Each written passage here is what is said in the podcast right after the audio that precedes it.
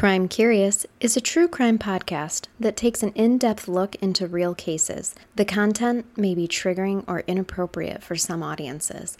Listener discretion is advised.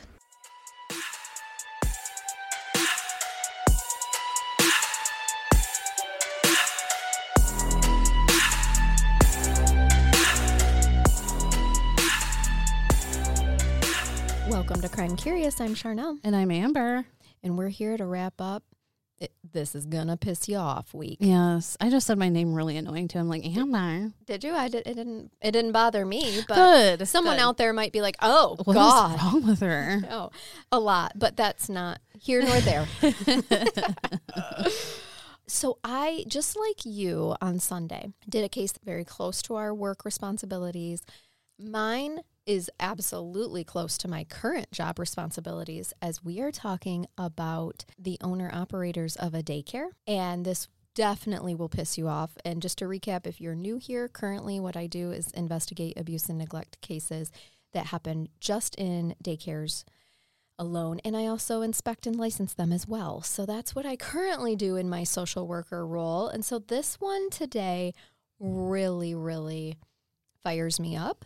And not in the way that you're going to think, I, I have a feeling. Oh, all right. Yes. So there's like a little bit of a, a twist to this. There is a huge, huge twist. Good to know. Yes. And so it's, let's just jump right in. Some of you guys may remember it if you're a little bit older than us. We were in first grade when this happened, so we probably do not remember this. Probably not. But today we're going to be talking about Francis and Daniel Keller. They were a married couple. They were the co-owners and operators of Dan and Franz Daycare in Oak Hill, Texas. I will say that's a catchy name. I agree. Dan Where do you and take Franz your kid? Da- Dan and Dan Franz. Dan and Franz. Of yep. course. Now, I will say right from the get-go here, it's unclear if they had a center or a home daycare. In Michigan, those things are two different things. A center is, is a, happens outside of someone's residence. It is more like a commercial building, uh, might be um, a preschool that's in a school, an actual community school, mm-hmm. a church, something like that. That's what a center is considered in Michigan. Home daycares have to, you can only have that license if you reside in the home, gotcha. in the residence. So there's two different licenses. There is for okay. the state of Michigan. I don't know in nineteen ninety-one in Texas what their situation was, but I've seen it both ways of daycare center and home daycare, and so I I don't know if they if the two were used interchangeably back then, gotcha. or not. Props to those that do home daycare. I'm just saying, my anxiety would be like through the roof oh, if I did that in my own home. So hard. Bless those. And most of the people on my caseload have the same O C D tendencies that we do. So when oh. I walk in, I'm like, how do you have six to twelve children right now and your house is still immaculate? Kudos to you, but your brain must be frenzied. Oh, yeah. Take a rest. Right, right. You must be tired. Yes, yes. So they... um They, I must, I am going to say, since it's Dan and Franz, they owned this together, and it sounded like it was pretty small grouping of children. I would have to th- lean towards that this happened in their home. Okay. This was a home daycare that just kept being called a center, and it was confusing me because of our current laws here in Michigan. On August fifteenth, nineteen ninety-one, the therapist of a three-year-old child that was being treated for behavioral problems due to her parents' divorce alleged that the Kellers, Dan and Fran, had sexually abused the child. Now, I oh. will not be using any of the kids' names. Obviously, now they're not minors, but by the end of this, you'll understand why it's important that we just not use the children's name. Gotcha. So I'm going to respect that. In a lot of Uh, sources, it wasn't, they weren't used anyway because they were minors at the time, but now they're not, and it's, I'm still just not gonna, not throwing anybody's name out there. Okay. I don't think that they would want that. Fair enough. The child's mother contacted the police, of course, because the therapist let the mom know, hey, she is saying that Dan and Fran Keller have sexually abused her, and the police alerted the prosecuting attorney, who ends up being the prosecuting prosecuting attorney on the case, okay? The prosecuting attorney contacts a friend because sh- they know that their child, this friend's child, is also enrolled oh, in Dan and yeah. Franz Daycare. Okay. But is also being treated by the same therapist for behavioral issues, okay? Oh, this is a very, like... entangled web. It is. It is. And I, that's important right from the gate that you understand that. So we have a child that is going through, is in therapy for behavioral problems due to this three-year-old's parents' very tumultuous divorce. Okay. It's an ugly situation with mom and dad. They put the three-year-old in therapy. She makes claims against the Kellers. The mother contacts the police. Police let the prosecuting attorney know. Of course, she's like, whoa, whoa, my friend's children go there. Mm-hmm. So she lets that parent know, and that parent is also taking their child for behavioral problems to this same therapist. Is that okay? I had wondered that too. I don't believe so because in today's standards. Okay, but I forgot. I just remembered. We're back. nineteen ninety-one. First grade Amber, first grade Chernell. Yes. Okay, so we're yes. back in the day. Because my first thought was like, okay, that hasn't it hasn't been proven yet. Correct. The prosecuting attorney in today's age, day and age, would be could not no. be able to right. do that. Mm-hmm. Okay, but back then we're we're in a different time. I also found in many sources that these children were also diagnosed with dissociative identity disorder. Oh, yes. Wow. Yes. Ooh, okay. That's a lot for toddlers. That was my exact thought. These are three and four-year-olds. Yeah. Mm-hmm. In nineteen ninety-one, of course. Oh, and again, we're back in the nineties. We are, and things were very, in, in its, in, mental health was in its infancy. We were diagnosing people willy-nilly. Oh, for sure. And I have to keep those things in mind because right. today, in yeah. today's world, like, whoa, no, what? No. Yep. Okay. Once the prosecuting attorney's friend questioned her little boy, okay, so we've got a parent interviewing a oh, child. Probably like guiding the interview, right? This is never a good idea. Are you certified in forensic interviewing of children? No. Don't do it. So the little boy starts making claims of abuse as well. Okay. Now keep in mind the aspects of the abuse have already been told, have come through the prosecuting attorney's desk. And those were specifically told to the parent who is now specifically asking the ch- another child. Okay, they were strikingly similar, as I'm sure that is no surprise, mm-hmm. because you can very easily lead a child into a, a yes or no question and getting yeses yeah. when it's not accurate. And I feel like with, and no, I mean, no criticism to the parent that's just hearing this information, but I feel like it would be easy to do a guided questioning with your own child. Of course, just especially... Like, I would struggle with it, too. Especially when you don't... Uh, listen, forensically interviewing a child is difficult. Difficult. I went through nine weeks of training just at a bare minimum to learn how to do it for my job. And quite frankly, your learning continues. And we continue to take education courses on this topic because it is very difficult to do. It's so easy. You have to ask open-ended questions, and if you're not trained in doing that, you accidentally ask them yes or no questions yeah. a lot. Yeah. Another thing that I want to note is that this little boy ended up spending several weeks in a psychiatric unit after his report of abuse against Dan and Fran.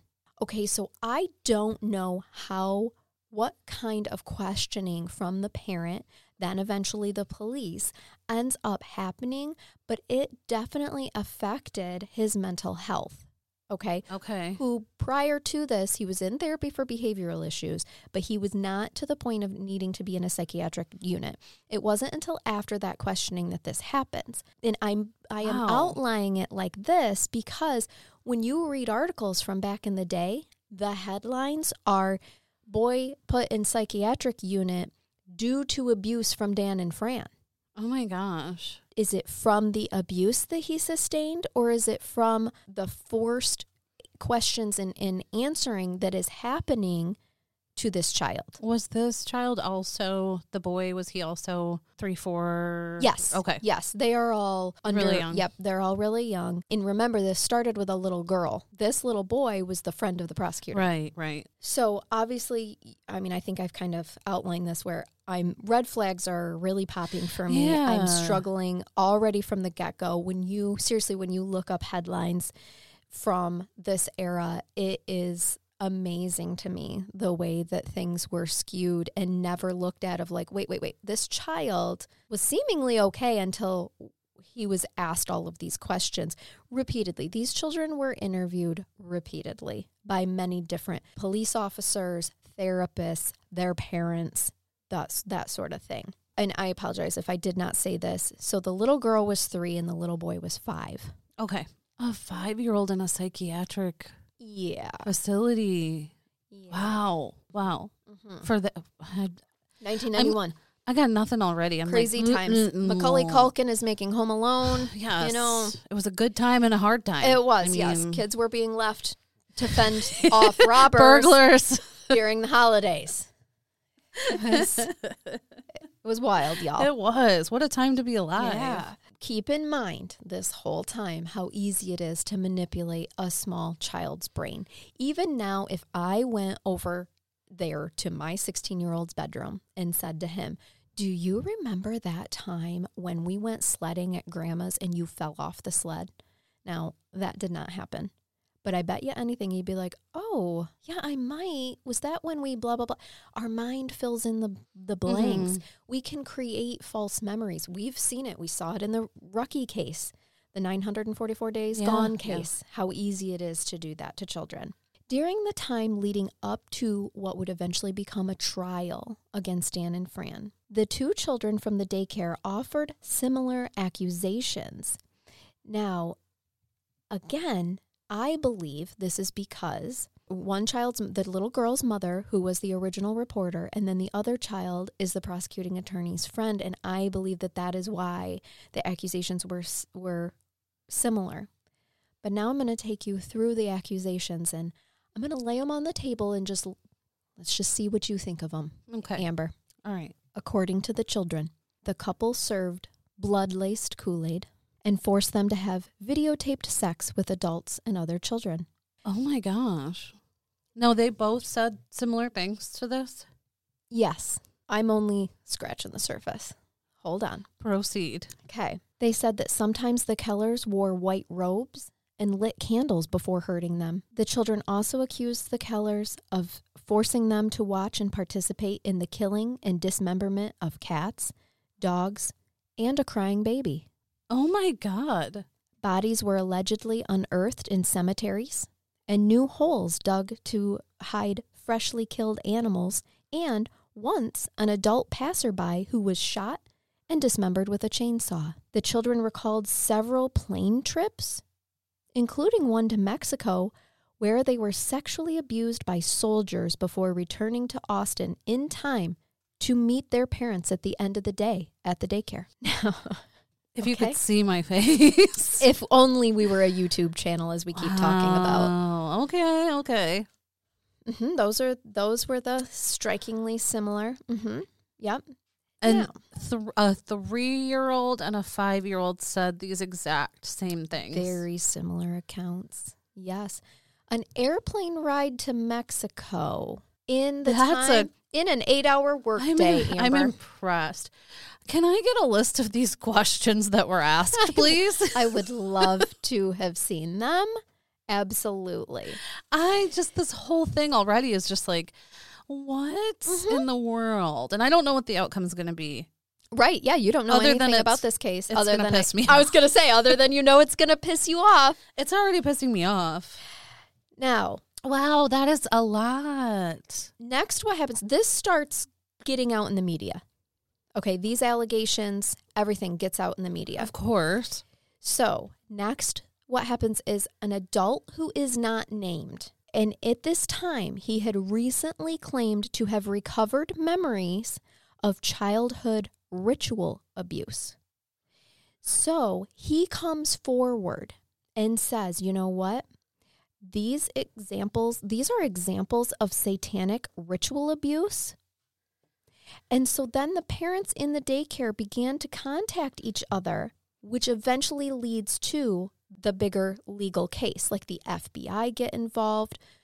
With information gathered from Believe the Children, which was an organization created by the parents that were involved in the earlier McMartin preschool trial, and I'm going to tell you about that trial in just a second. The children enrolled in the Keller's daycare were repeatedly questioned by the therapists, parents, and law enforcement officers as part of this legal case that came forward from this man who was like, I have repressed, you know, childhood memories of ritual abuse. What we have here, everyone, is what is known for, that happened in the eighties and nineties of satanic panic. And what they're referring to at the McMartin preschool trial is that this was a daycare sexual abuse case in the nineteen eighties, prosecuted by the Los Angeles, a Los Angeles District Attorney, Ira Rayner, members of the McMartin family who operated a preschool in Manhattan Beach, California, were charged with hundreds of acts of sexual abuse of children in their care. Accusations were made in nineteen eighty-three. Arrests and the pretrial investigation took place from nineteen eighty-four to nineteen eighty-seven, so not far from this this yeah. case in nineteen ninety-one. The trials then ran from nineteen eighty-seven to nineteen ninety. Wow. The case lasted seven years but resulted in no conviction, and all charges were dropped in nineteen ninety. By the case's end, it had become the longest and most expensive in American history. The case was, at that time, the case was part of a daycare sex abuse hy- hysteria and moral panic with over alleged satanic ritual abuse and satanic panic in the nineteen eighties and early nineties. So we are coming directly off from that into this. Okay. That paints a picture for me. It does a little bit. Doesn't make it right, but there it is. No, but also... But- Can we think about some of the things that are going on in the world today and look back on history and realize that sometimes society can create panic and problems where there aren't any? Yeah, absolutely. I, I mean, I just, why can we not learn from ourselves? So, because we're blazing idiots. I mean, seriously, we should not be at the top of the food chain. My God. So...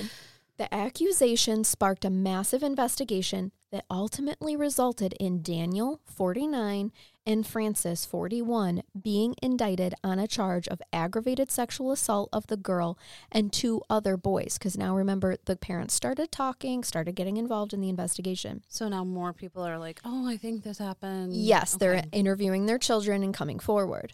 Three others, including two former sheriff's constables, were also charged with engaging in sex with children enrolled at the daycare center. Yes. Oh, my God. Three other adults. What started as a girl's complaint to her mother that Daniel uh, Keller had spanked her mushroomed into an astonishing array of claims. Spanking was the uh, like the first original thing that she told the therapist. Okay. And then the therapist started asking her questions. And that's how it... And it transcended into sexual abuse. Gotcha. And you are a therapist. I am. So you know what not to do. If a child discloses spanking. Yeah. Then do you start asking direct questions? No, no, correct, no. No, correct. You don't. Yeah. The more that the little girl was questioned by her counselor, Donna David Campbell, the more bizarre the claims became. Here they are. Daniel Keller had inserted his penis and a pen into her vagina and defecated on her head. Oh, my God. These are pretty specific for a child to say. Like, perhaps, yes, yes. It's not unusual for a three-year-old to talk about poop or even, like, pooping on someone's head, like, as a joke. You know what I mean? Like, that one was kind of, to me, like, like you and I know about bukkake, though, you know, mm-hmm. a, a, a different sexual pleasures that people derive from defecating. But at the same token, a three-year-old talks about poop all the time. You know mm. what I mean? So I was just like, eh, context. She also claimed that Francis Keller forced the girl to touch her breast and perform oral sex on the girl. The Kellers had, quote, everyone take off their clothes and had a parrot that pecked them in the pee-pee, end quote. By the way, the par- the Kellers did not have a parrot, and the officers knew that the Kellers didn't have a parrot. She rode with the Kellers in an airplane and talked about cemeteries, dirt, and snakes in the cemeteries. They flew to Mexico, where military officers assaulted all of the children. She was forced to smoke a cigarette and given Kool-Aid mixed with blood. Tigers licked the children at the daycare center, and then the tigers were killed. Wow. So now, where are we getting tigers? She's just getting an exotic pet to bring in and then kill it. Okay. The Kellers came to her house and cut... The Kellers came to her house. This is something that the mother, at the very least, would know did or did not happen. And cut the girl's dog's vagina with a chainsaw. Oh. Mm-hmm. Another child from the center was present, so the Kellers cut her vagina with the chainsaw.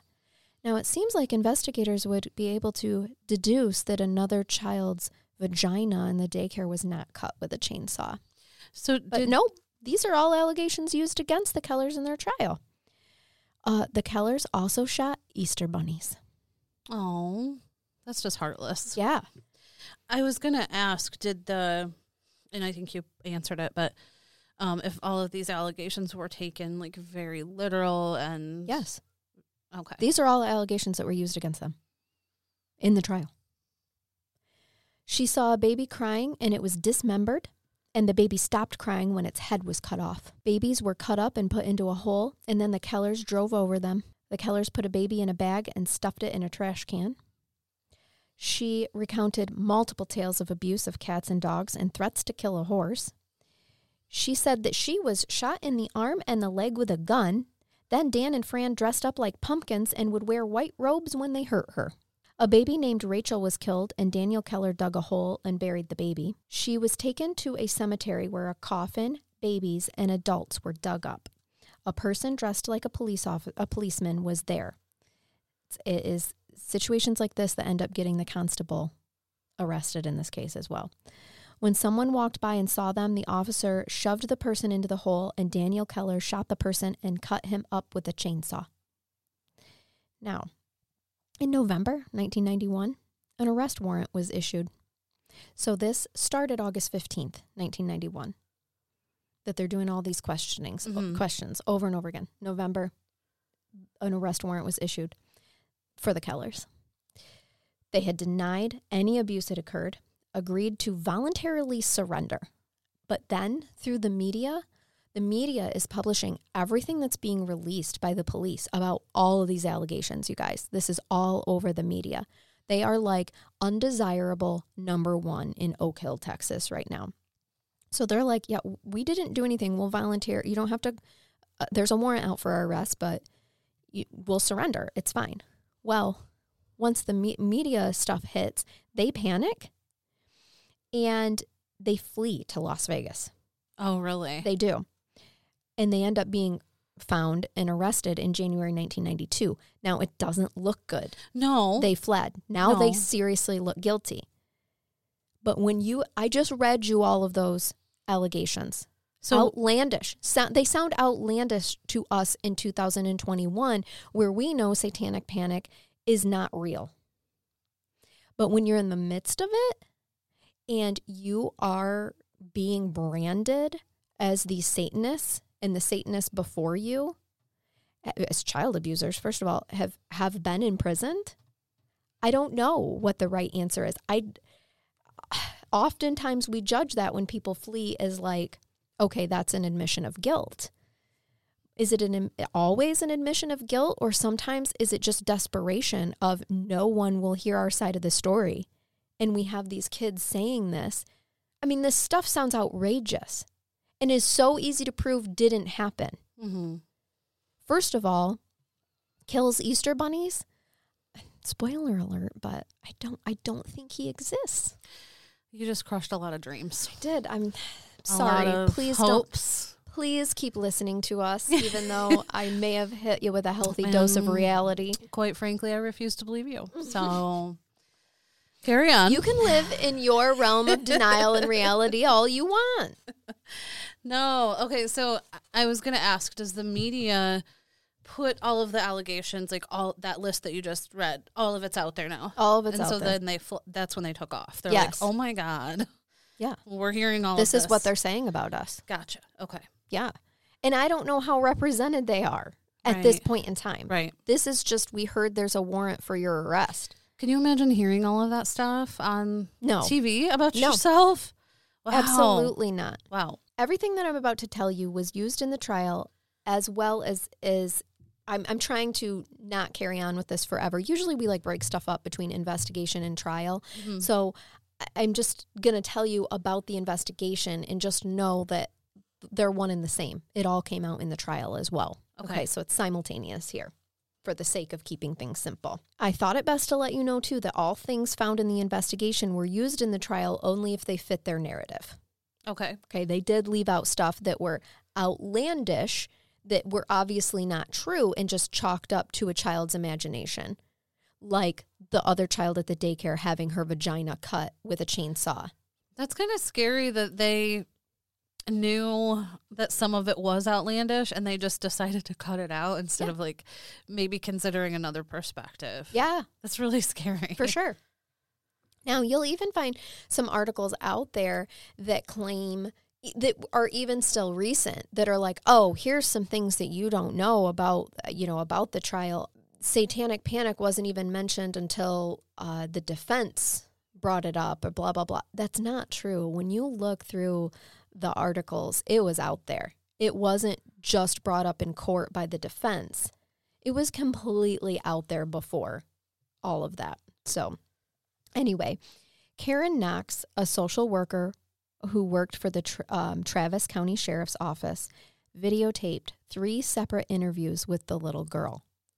During the first two, the girl was distracted and was unable to verbalize. In the third, Knox began by asking open-ended questions, but ultimately ended up asking her leading questions. At one point, Knox asked her what Daniel did to her, and the girl replied, "You tell me." These videotapes were allowed to be used in court, so the jury saw them. Not the two where she was unable to verbalize, only the one that ended up with... with um, oh. oh, wow. Mm-hmm, with uh, the leading questions. So the therapist was asked to detail for the jury the child's stories of events while in the Keller's care. Donna David Campbell, that's the therapist, related a string of comments from the child, who at the time, the little girl was three and a half when the abuse occurred. And some of those are tales of candles burning while needles were stuck into screaming cats, the killing of a baby named Rachel, and a visit to a cemetery where child and adult bodies were unearthed in the presence of a police officer or sheriff's deputy, that sort of thing. Everything that I told you about before. Now, so a therapist is testifying, like she's actually verbalizing all these things with a straight face and calling herself a therapist and accepting these things as reality. Yeah. And okay. that bothers me. Okay. As I'm sure it probably bothers you as well. I'm feeling a lot of things over here in my chair right now. Lots of things. She also said that the Kellers wore white robes when they hurt her, that she saw Easter bunnies and dogs shot, that she took a ride in an airplane, and that all the children had to help Daniel Keller dismember a person with a chainsaw. Now, I've got to tell you guys, I would think that a therapist could could understand that a chi- if a child truly had to help dismember a body, they would not have just been casually sitting in her office one day and been like, hey, so I was spanked by Daniel Keller. No, that child's going to display immediate trauma issues. One would believe. I'm over here like, were they watching Pet Sematary and Texas Chainsaw Massacre? Like, where is this coming from? Interesting that you said that, because I did look up, like, what were the hot horror movies at the time? Because we're coming into this, all started in August. We're coming into spooky season. Yeah. As things escalate, stuff's on T V. Par- I mean, my parents did not monitor. Not, I don't want to say they didn't monitor. We had one T V in the house, and we watched only what my dad wanted to, was, you know, wanted to watch. And it mm-hmm. was like Lethal Weapon. Mm-hmm. And it was you had Mad, Mad Max Aww. Beyond Thunderdome. Like, it was not By the nineties, I had seen all of the Freddy Krueger and Jason right. movies. Right. Um, but that's, uh, this I is mean, what I'm saying. That's it, where my mind went. Like, what, mm-hmm. like, they've obviously, they're getting this from something. So my mind goes, like, Pet Cemetery or, you know, and yep. I, I don't know the dates off the top of my head of when they came out, but they, Me neither, it was, like, but it's, yeah, back then. Yeah, so, exactly.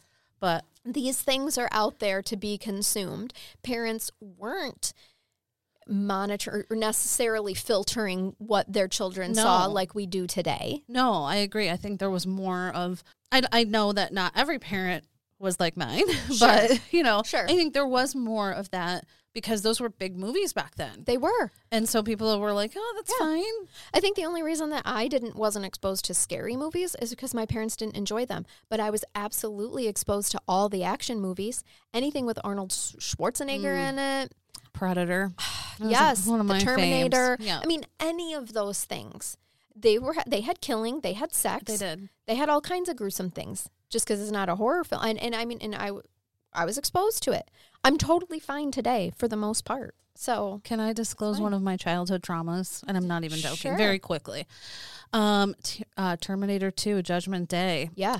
About ten years old when that came out, and the part where there's a bomb that goes off and Um, like she's envisioning the bomb going off. Mm-hmm. She's playing with her child at the park and the bomb goes off and shows her like a skeleton, like yes. burning. So my dad, who was like very into politics, made a statement that like trauma traumatized me like the rest of the year. Um, he was like, yeah, if things go in the way they are, that, that could happen. Done. Oh God. Done. Oh. Fear. I was legit fear that we were, like, a bomb was going to go off. I oh, lived no. in fear Mm-mm. for, like, months. No, Daddy Reynolds, that. that's not okay. Papa Reynolds, shame on shame you. Shame on you, man. And I know it was just him, like, ranting about his, of course, you know, politics, but done and done. Yeah. Now you're like, you literally just made this a reality for me. And you're saying it could happen. If somebody would have, like, asked me about it, which I never, like, mentioned it before, but I would have probably been like, well, I'm just scared of a bomb going off. Yeah. No big deal. And it melting you know. my mother's skin yes. off. Yeah. Her as a skeleton. It's awful. Yeah. Sorry. I don't know why I felt compelled to share that, but. Well, but see, if you're asked the question of, like, but I remembered that. What's your worst fear? Yes. And then you say that, they're going to be like, oh, my gosh. This, Terminator two, Judgment Day. This daycare is, is uh, letting bombs off and people's skin are melting. Yes. I mean, anything can be twisted but this that, way. That's exactly I, where why my mind went to movies, because, like, I watched those and yeah. I had my mind went there, too. And a child's mind doesn't differentiate between reality and fiction. Right. And we I'm not even to teach them that it's fiction, but at the same time, it's like, well, these are real actors. They're real people. They're really doing this, but they're really not. Like, that's such it, a hard concept. Oh, yeah. It feels real at the time when yeah, you're watching it. It sure does. And I don't even know if that was the case, but that's where my mind yeah. went. I'm like, I agree. That very my, bizarre things. Mine did as well. Mm-hmm. Exactly. Now, I will say the therapist's testimony was actually the defense that had the therapist testify. Because in the defense's perspective, this therapist has to say everything that the children that the child mm-hmm. alleged, and it's so outlandish. Okay, nice strategy. Like I would if think she so. Says all this stuff, people are going to be like, well, "What the hell?" Right? Okay, exactly. I get it. Yep. I'm so curious what's going to happen. I'm just like, like I don't know this case. I'm like, what is it? What's what's next? What's next? Well, I'm going to tell you. All right. Sit back and strap in, little lady, because I've got the rest of it for you. Now, the um, the prosecuting attorney was trying to build a case solely on sexual molestation. So that's why they had the therapist come in with all these other things, because, of course, the prosecution was leaving out the outlandish things. Mm-hmm. Well, we know she told the therapist that, too. We know the little boy said those things after being, you know, guided and whatnot. So, no, the pro- the prosecution is like, it's the sexual molestation allegations. That's where we're going to get them. But the defense is like, uh-uh, tell the whole story. I Now, they did have the little girl testify in court. You know that got me all hot and bothered in your case, but that was two thousand fifteen, and that's why I felt like it right. wasn't okay then. It's not okay in nineteen ninety-one, but also that's what was done back then. And I'm I'm going to get to to the little girl's testimony. Yes. She gave inconsistent answers when asked what the Kellers had done to her. sometimes showing that they had molested her and sometimes denying that they had hurt her. At times, she mixed up the names of body parts. She was offered candy or a special treat for talking about what happened. And at one point, the girl's mother told her that she would um, be videotaped and make these videotapes to, quote, help save the other kids and protect them. Oh, my gosh. Uh-huh. Wow. Yes. In March nineteen ninety-two, so this is before the trial, but after the Kellers are arrested in January, Austin police officer Larry Oliver began investigating the girl's claims relating to cemeteries. He took her to one of the um, to one that was near the daycare center, and the girl led the police to the back of the cemetery. When they asked her what was in the ground, she said bad things, really bad things, and dead and scary things. Also, snakes and lions and tigers under the dirt. She spoke of shovels being used to dig up graves. Another Austin police officer, Sergeant James Beck, arranged for a helicopter to fly over the cemetery with an infrared camera to search for heat that was emanating from a decomposing body located just below the surface. Officer Oliver was on the ground and was directed by radio to, quote, hot spots. In addition, Beck found some sunken-in graves and some with fresh dirt. At the Keller's trial, the officers would testify that they found graves that had soft dirt about twelve inches down when it should have been hard-packed. What? This evidence was presented to... What? Sorry to cut you off, but what yep. was... Did they look into that? Yeah, like, no bodies were ever found at all. This okay. is just two officers that are like, we did our own experiment right. with an infrared camera. And oh we found soft dirt in a cemetery when it should have been hard. Um, huh? And there was nothing in And so there. Tell me how many... T- no, they never found oh, any bodies. Wow. Wow. Also never found any lions, tigers, snakes, baby, uh, you know, cut up babies or cut up human um, adults either. I'm really okay? glad to hear that. Yeah. But they've just got these two police officers who are like, well, we think that twelve inches underground, it should be hard packed, and it was still soft. Okay, tell me about the what the precipitation in the area, people. What were the conditions like before you went searching in March? I don't know about Texas, but in March around here, it's wet. It's either rain or snow. Yeah. Yeah. I don't know. In Texas, it's a warmer climate, but it's still lots of rain. Like, I'm I'm sorry, where are you getting your scientific evidence that twelve inches underground, it should be hard-packed dirt, and it wasn't? But you still found no bodies. In August nineteen ninety-two, a grand jury indicted the couple on charges of sexually assaulting the girl and two four-year-old um, boys who had also attended. Janice White, who was thirty-two, and Raúl Quintero, uh, Quintero, forty-seven, they were both Travis County deputy constables. So Janice White, who I just mentioned, uh-huh. her ex-husband Douglas Perry, he was thirty, were also indicted for aggravated sexual assault. What happened is in their investigation, they're asking people questions. All this stuff is going down in the media, okay? They're figuring out who hangs out at the Keller's house. So these kids are saying that they were sexually abused by other, you know, another couple, and it was videotaped, even though they never found any videotapes. And, you know, who were their friends? And this is how they narrow it down. But then it gets even more hairy when Douglas Perry, who's the ex-husband of Janice White, signed a confession, a confession, stating that he, Janice White, and Raúl um, Quintero went to the daycare center one evening on August or September nineteen ninety-one. August or September. Now, remember, the allegations happened August fifteenth originally. Okay. In nineteen ninety-one, to drink beer with the Kellers. So a regular Friday night. In America. Uh-huh. While they were there, the Kellers sexually assaulted a girl. Perry said that White took photos, and Quintero also assaulted the girl. The girl also performed oral sex on Perry, so himself. What? The statement also described how the Kellers sexually assaulted a young boy while the others watched and while White took photos. So that information is what they are all indicted on. Oh my gosh. In August, I did not see this.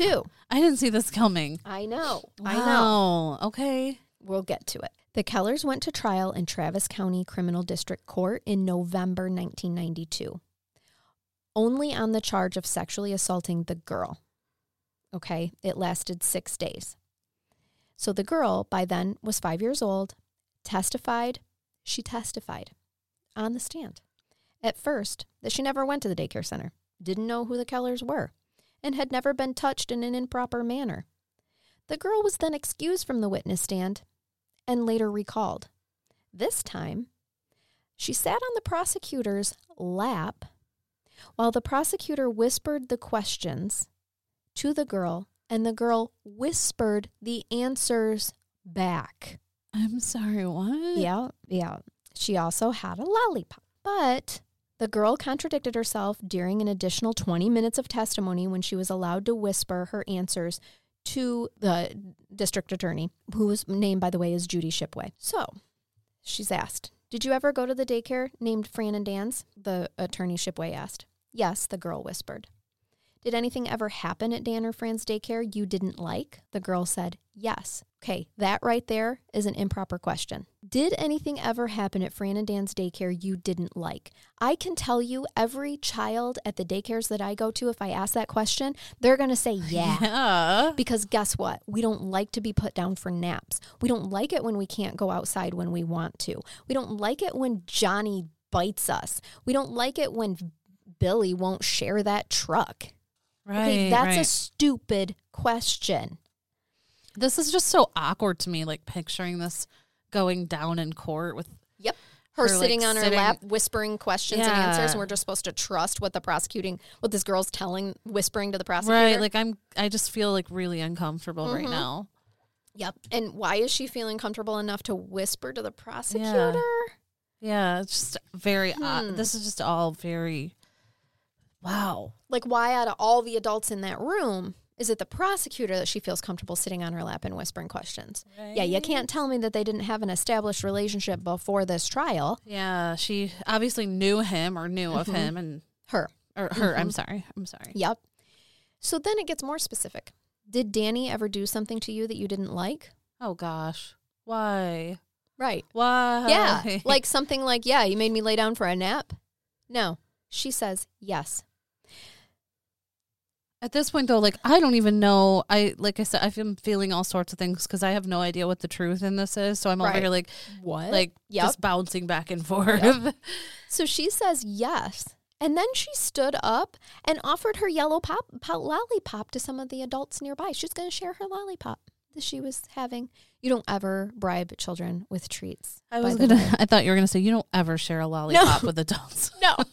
That too. Not in these times. Not in COVID. These times. We're in a pandemic.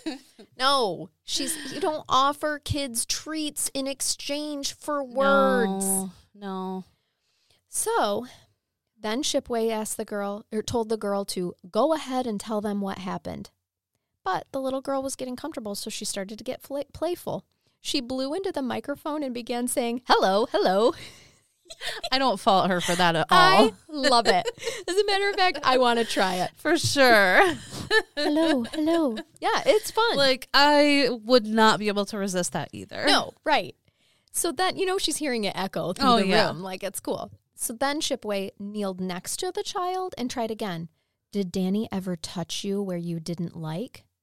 The child said, no. Did anyone else ever touch you where you didn't like? The child said, no. Did Fran ever touch you where you didn't like? The child said, no. After more negative answers, Shipway asks, does no mean no, you don't want to talk about it, or no, it didn't happen?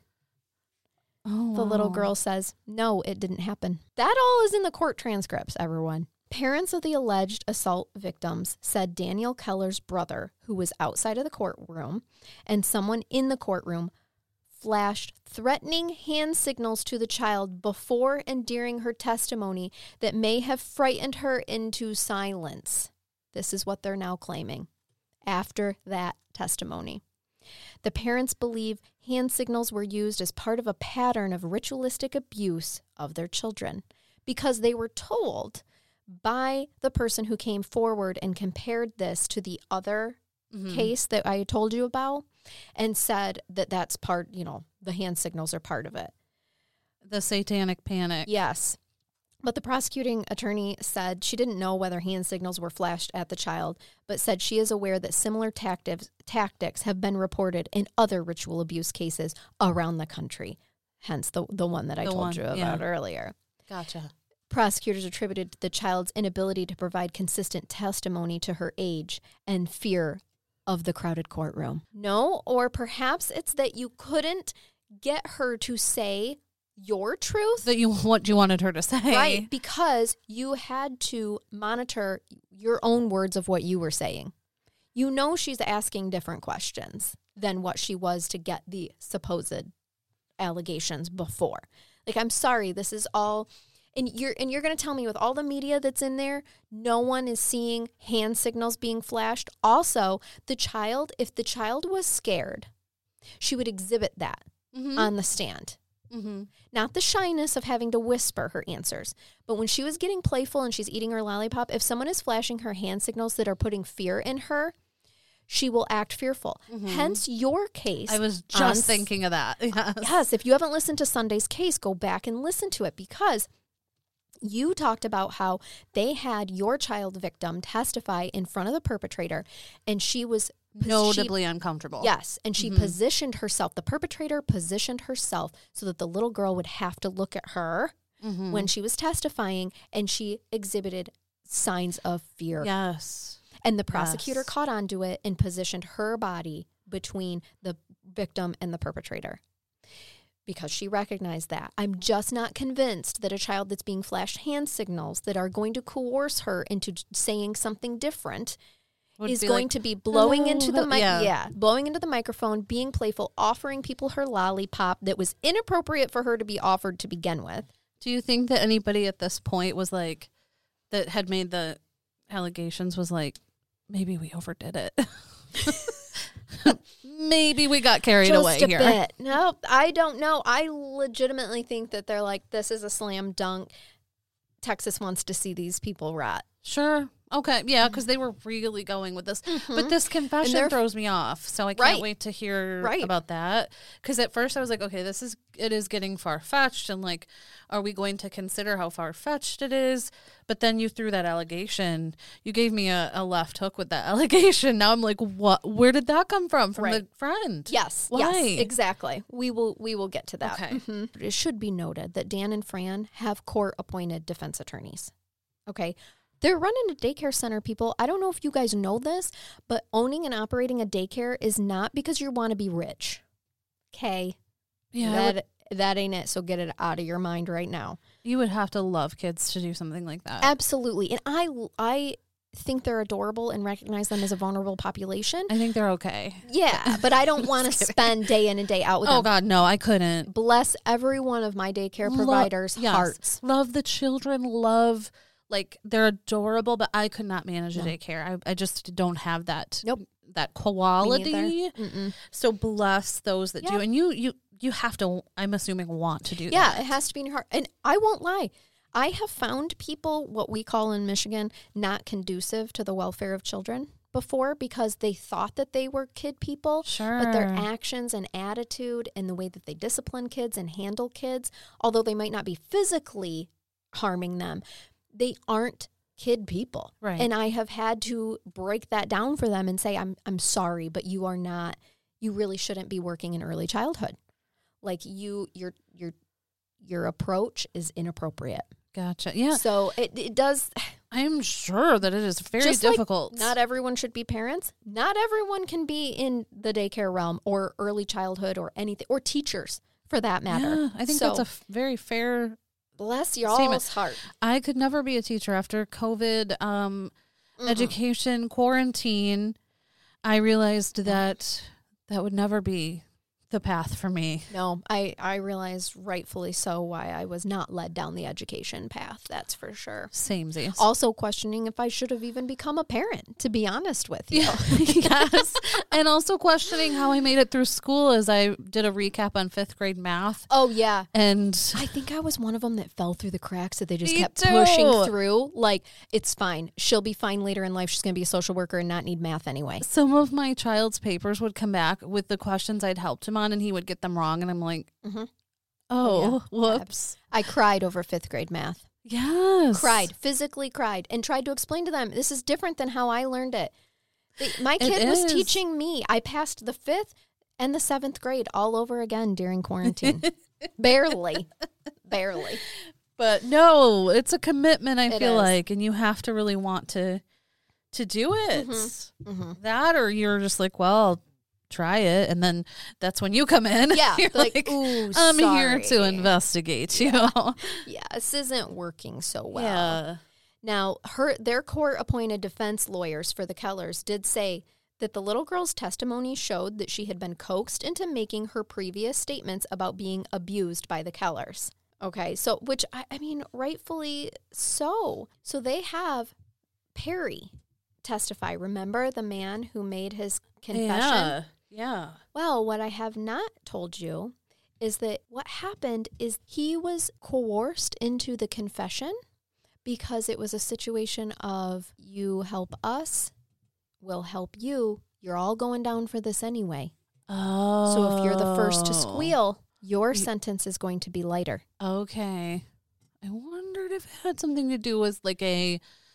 Because pressuring. It was. And this happened during the initial investigation. Well, once people were given attorneys, he recanted his statement, and then he testified in the trial that his statement that he signed was false. No such activity had ever occurred, but they forced him. So he recanted this statement, but somehow his recanted statement was forced to be read at the trial. So it's in the jury's mind. How is that ever allowed? This was, he is saying, he's recanted it. He is saying, no, this did not happen. I was forced into this. But they're like, so what What was that false confession? And forced him to read it. Oh, how did how? the judge allow that? So the jury hears all of those things, but then also hears, no, this stuff didn't happen, but doesn't hear why, doesn't hear that in the moment when the media, the media frenzy is happening, uh-huh. and he thinks that no matter what, he's going down, so it's save yourself situation, he and has I, to come up with something. Yeah, to be in that position would have been horrible. Right. And you're right. I mean, that... That confession, the details of that, you're not going to get that out of your head once you hear it because no. that's it was pretty awful. Yep. There it is in the jury's mind, even though you've got a guy saying, nope, this Wait, didn't happen. Wait, it was forced, yes. But you're still going to have that in your mind. And the other thing to look into is that, in, that with these children, there was no mention of actually having like overnight care. Because I was wondering about that. Daycares are like businesses where they typically close, you know, by six yeah. o'clock. So the fact that it was a Friday night and they came over. Yes, thank you. I was thinking that in my brain, but yeah. I was like listening, but I was thinking like a Friday night. Yeah. Is, is, I mean, do they do the overnight stuff? Because some people some do like third do. shift, right? Yes, but, but there's no, it's it's very rare. Okay. It is super, yeah. super rare. I know tons of people that couldn't find third shift daycare, so it's For like. sure. I have but, one hundred ten facilities on my caseload right now, and not a single one of them does overnight yeah, care. Yeah, so I, that, that was odd counties. to me when you said that. I was like, yeah. hmm. No, okay. it's, that is, no. So, so th- thank you. So that that was the other thing where I'm like, did we investigate? Was there a little boy and a little girl in their care on a Friday night in August or September? Right. That this would even match up with? And I mean, I'm going to go out on a limb and say probably not, but they're not going to take that into account because it didn't fit their narrative. Mm-hmm. So David, the Campbell, the girls' counselor, testified to the bizarre stories, like I said, right? And she also said that the girl's behavior, because remember, she was in counseling for behavioral problems because of her parents' really horrible divorce. Gotcha. It was a it was a nasty divorce. So she's saying, yeah, her behaviors matched many of the behaviors that are associated with ritual child sex abuse. However, how can you say that when you've not had children that have, have proven to have come from ritual child sexual abuse? This is all a false narrative. This stuff, this wasn't happening. Mm-hmm. I mean, it was a seven-year-long trial on that trial that I had mentioned earlier, and no, or, they were found not guilty. It was not real. Oh, my gosh, seven years? Yeah. Holy cow. Remember that trial that I told you about? Yeah, yeah. Not this trial. The trial. The trial before, yes. yes. It went on for seven years. I remember you saying that, but I... I didn't um, catch that it was uh they were found not guilty. Yeah. That's just a long time to it go. Is. With it is. Oh my gosh. Wow. So then Randy Noblitt, a clinical psychologist, testified that many of his patients were victims of sexual abuse and ritual abuse.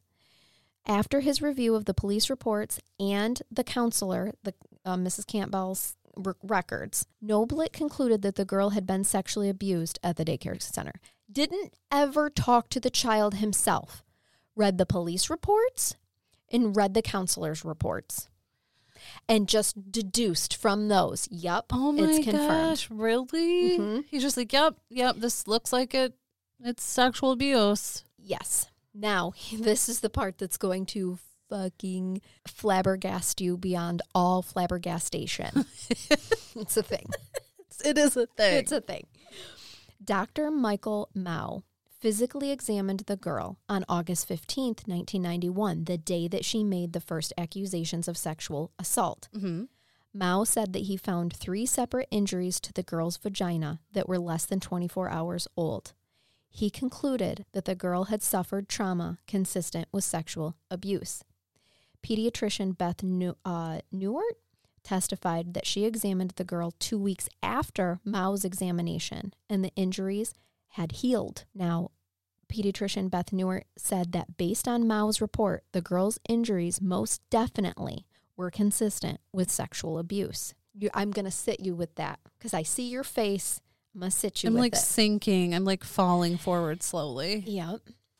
A clinical psychologist testified for the defense that children were susceptible to suggestion and the creation of false memories through improper or suggestive suggestive questioning by therapists and law enforcement officials, which is what I've been saying all along. Several parents testified for the Kellers that they had never noticed any sign of sexual abuse and that their children never said, and their children said nothing occurred. Okay, we only have three children out of all the children that the Kellers watched uh-huh. saying these things. Two of them were diagnosed with dissociative identity disorder. Francis Keller testified and denied all of the allegations. She told the jury that her and her husband fled to Las Vegas because they were scared, humiliated, and hurt. In rebuttal, the prosecution presented the testimony of one of the boys, who at that time was now six, five at the time of the abuse, six at the time of the trial, who had attended the daycare center. The boy said that both of the Kellers had touched the girl's vagina and anus with their fingers, tongues, mouth, and with sticks. The abuse occurred, the boy said, outside and in numerous rooms inside the daycare center, as well as at the cemetery. The boy said that the Kellers took him to a cemetery and dug up a body with a very large drilling machine, which sucked up the dirt into an eight-foot-tall bag. Wow. It's very specific. It is. So, and I'm not going to lie, like hearing your child say those things or hearing that your child did say those things, it would be pretty stomach turning. For sure. You know, mm-hmm. but oh my goodness. On November twenty-fifth, nineteen ninety-two, the jury convicted the Kellers of aggravated sexual assault, excuse me, sexual abuse. They were sentenced to forty-eight years in prison. What? Yes. I'm just... Like, I don't know everything, but what I do know is that there was so, the evidence is so not solid. Not solid at all. The, I'm not beyond a reasonable doubt here's here. Here's the only substantial evidence that they had. That was from Doctor Mouw. Yes. Who examined the child and said that there was sexual that abuse. There was sex, there were signs of sexual abuse. My, here's my problem with that too. Okay. I have run into this where a child has been being sexually abused at home. That's what I'm like. My mind is a tornado right now. And then goes to the daycare and ends up making admissions outside of the daycare to a different parent. And it gets put on convoluted. The daycare.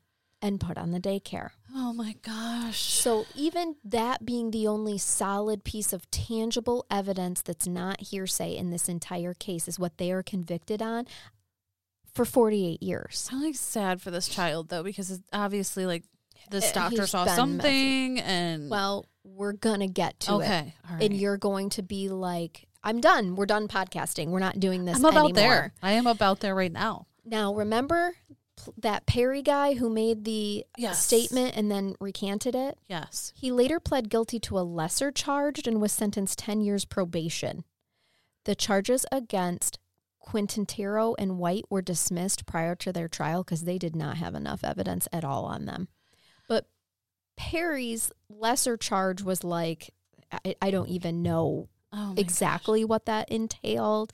I don't know if he had been sexually abusing children outside of the Kellers, and I'm not oh. sure, but he got ten years prob- probation. Can I make a confession? Sure. I keep saying you're going to, I keep thinking you're going to say Quentin Tarantino. I know. It um, gets me every, I'm like, what? Quentin well, Tarantino? When you see it, it's spelled Q U I N T E R O. It's so, so it's Quintero. Similar. Quintero. It gets it's, me every time. I think of it every time too. Yep. And I have to stop myself, and that's why I'm stumbling over his name. I just had to get that out there because I, literally it gets me every and time. Those, Quintero and White were the two police constables. Okay. That were, so their reputation is tarnished in for this little sure. town now. For sure.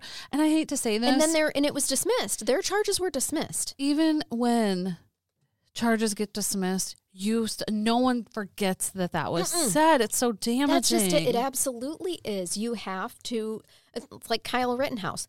That kid, whether you, you know, whatever way you land on that one, and we're not here for debates, that kid's going to have to move. For sure. Like, for sure.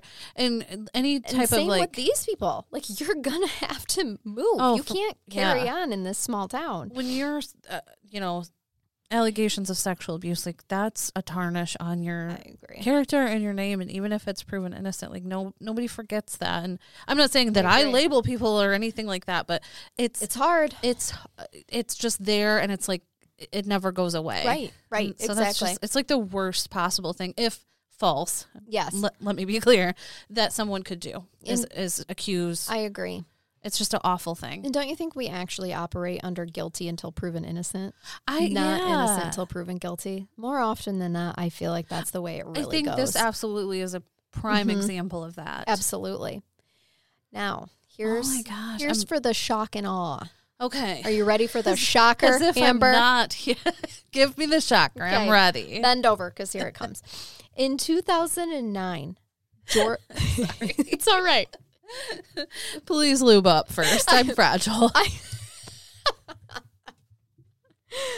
you know I'm tender. It's fine.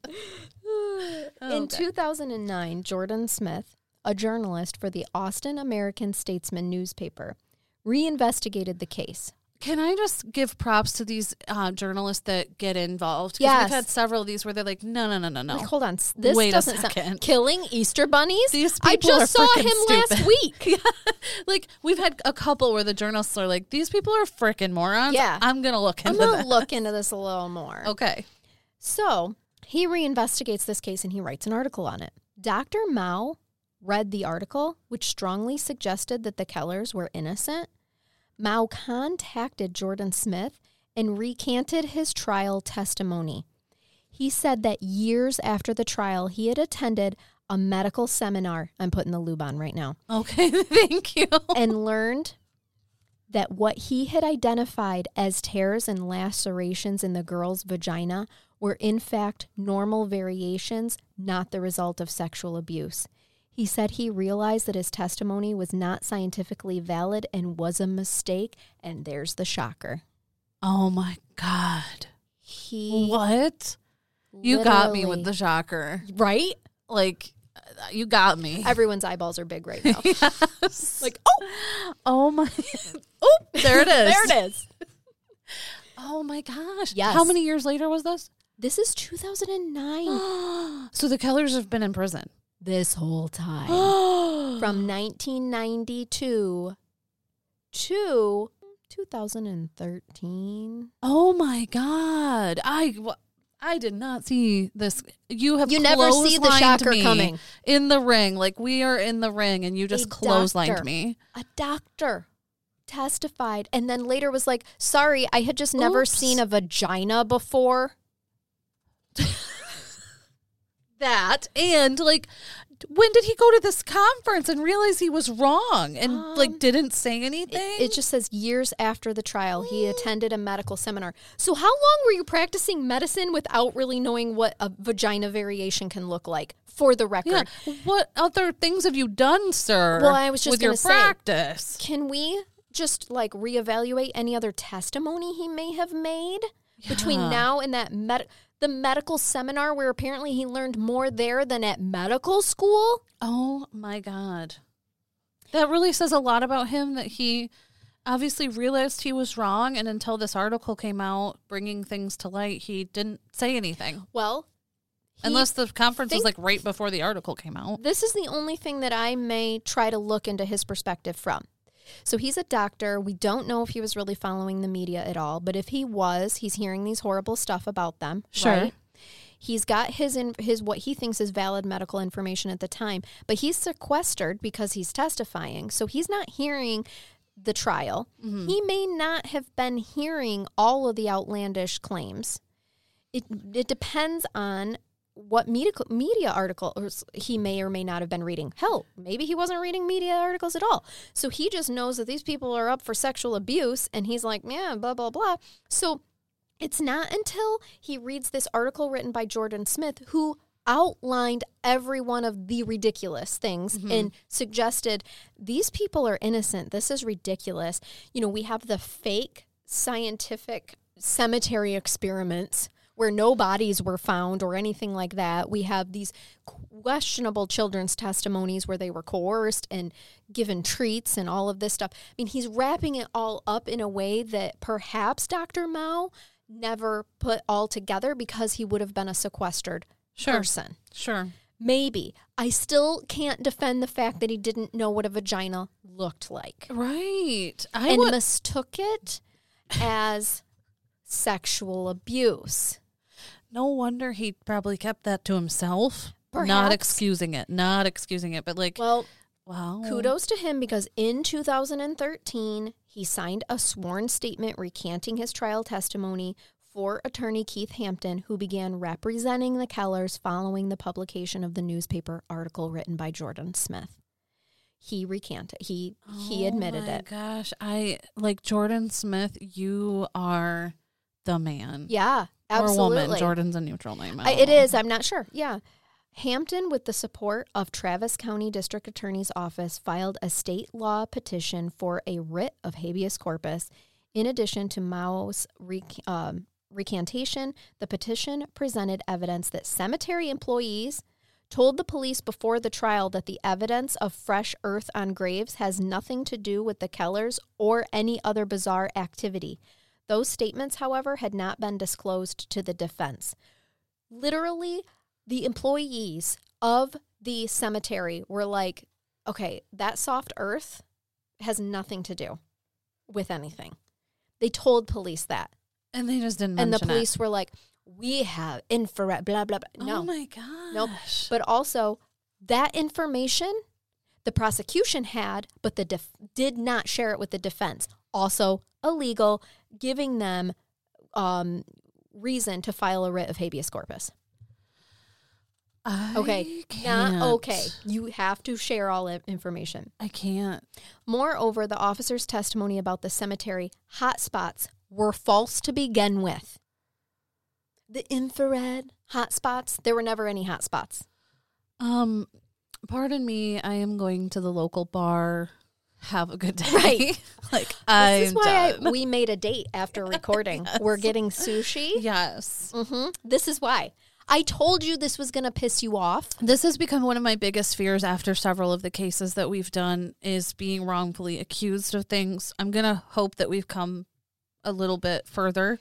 But when it's like when there's when a narrative and they want to go after it, it's like you're you're powerless. This is the Salem witch trials over and over and over and over again. It is. It's terrifying to me. These people were running a freaking daycare. Yep. And I'm assuming they were fully innocent at this point. But and it's coming directly off from a seven-year-long daycare trial that ended up with no conviction. Yeah. It's like they were made the example it's, of we're gonna get someone. Oh, my gosh. This is awful. It's so awful. And they spent so many years in prison Um, oh, my God. I can't even. They're good years. They're good years. twenty-one of their good years. Uh. The trial judge signed a recommendation to the Texas Court of Criminal Appeals that the Keller's conviction be vacated and the charges dismissed. On November twenty-sixth, two thousand thirteen, Francis Keller was released from prison. Daniel Keller was released on December fifth, two thousand thirteen. In May twenty fifteen, the Texas Court of Criminal Appeals granted the writ and vacated the Keller's convictions. This is making me cry. I'm not going to lie. Like, this is, I feel so bad for them. It's making oh, me emotional. Yeah. Could like, you imagine? You're not seeing, they didn't get a divorce. They stayed married. Oh. So there they are in separate prisons yeah. for twenty-one years. That's what I was, th- I was thinking. Like, they hadn't seen each other. Um, they lost their good years. Yep. It sounds like they were just trying to, like, Do. care for kids. Yeah, care They're for kids. They're just caring for kids. Oh, gosh. Now, here's the big thing, though. The court declined to find the couple factually innocent. Okay, so they released them from prison. They vacated their convictions, but they would not find them factually innocent. So it would stay, like they would still have to register. Oh, no. No, oh, yeah. no, no, no.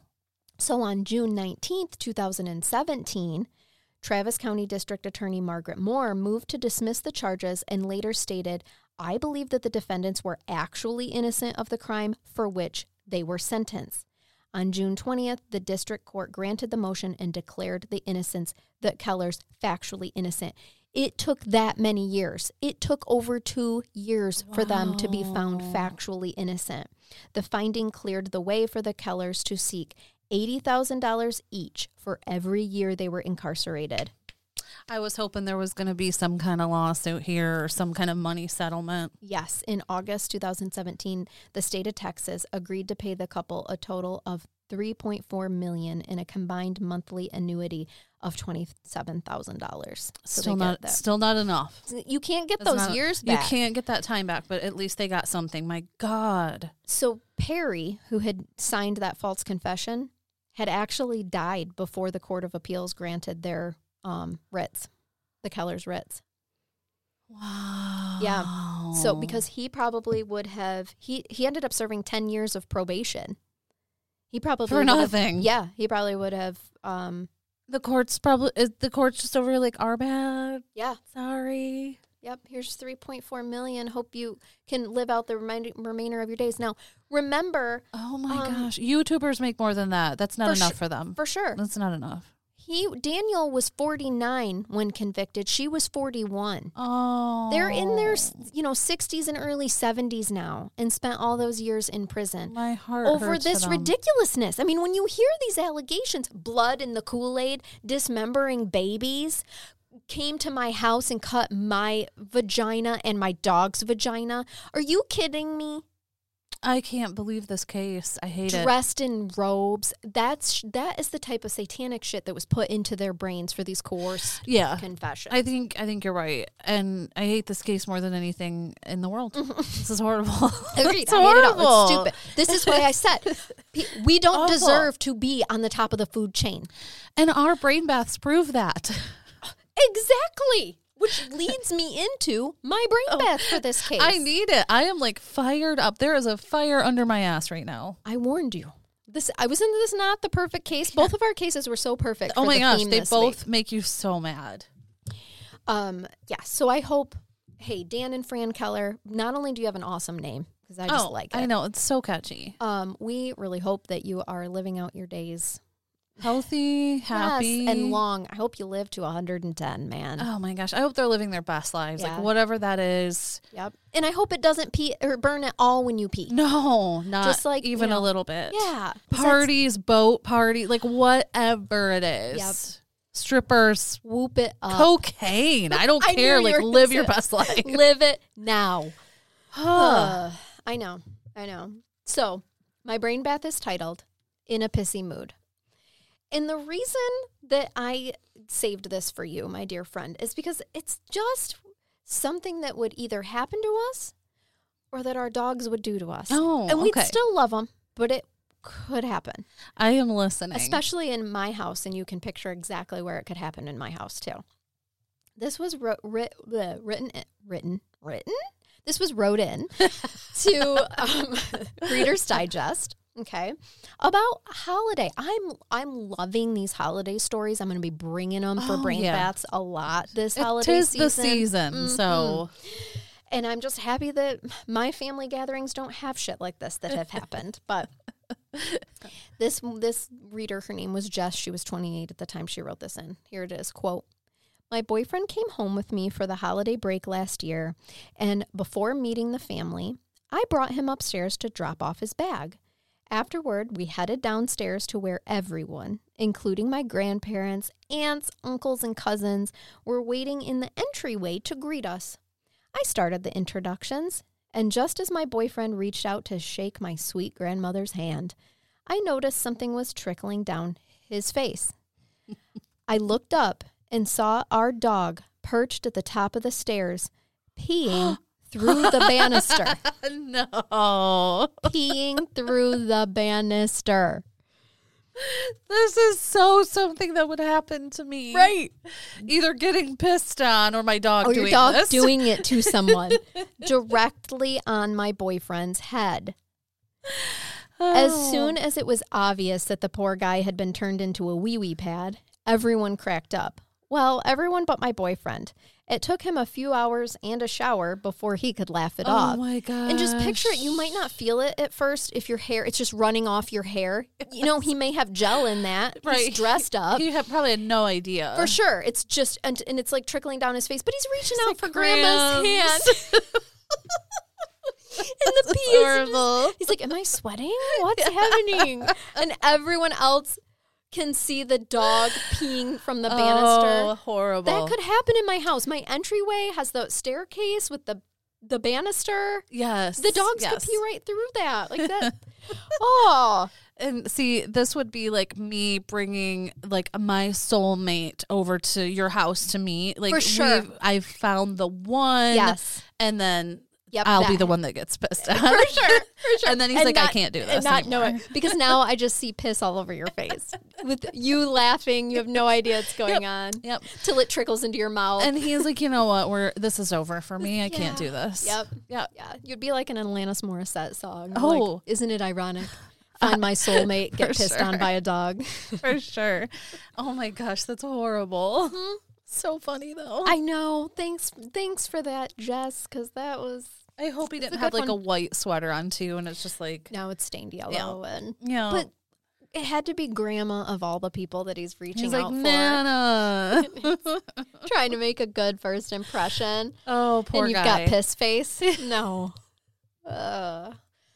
Well, anyway, hope that left you guys in a lighter mood. It did. It did. And no one died in my no. story today, so we're not That's all good. murder. I mean, they lost twenty-one years of their life due prison. They lost their souls and livelihood, but that's yeah. that's it. That's all. That's all we oh. killed today. Oh. All right. Well, follow us on social media.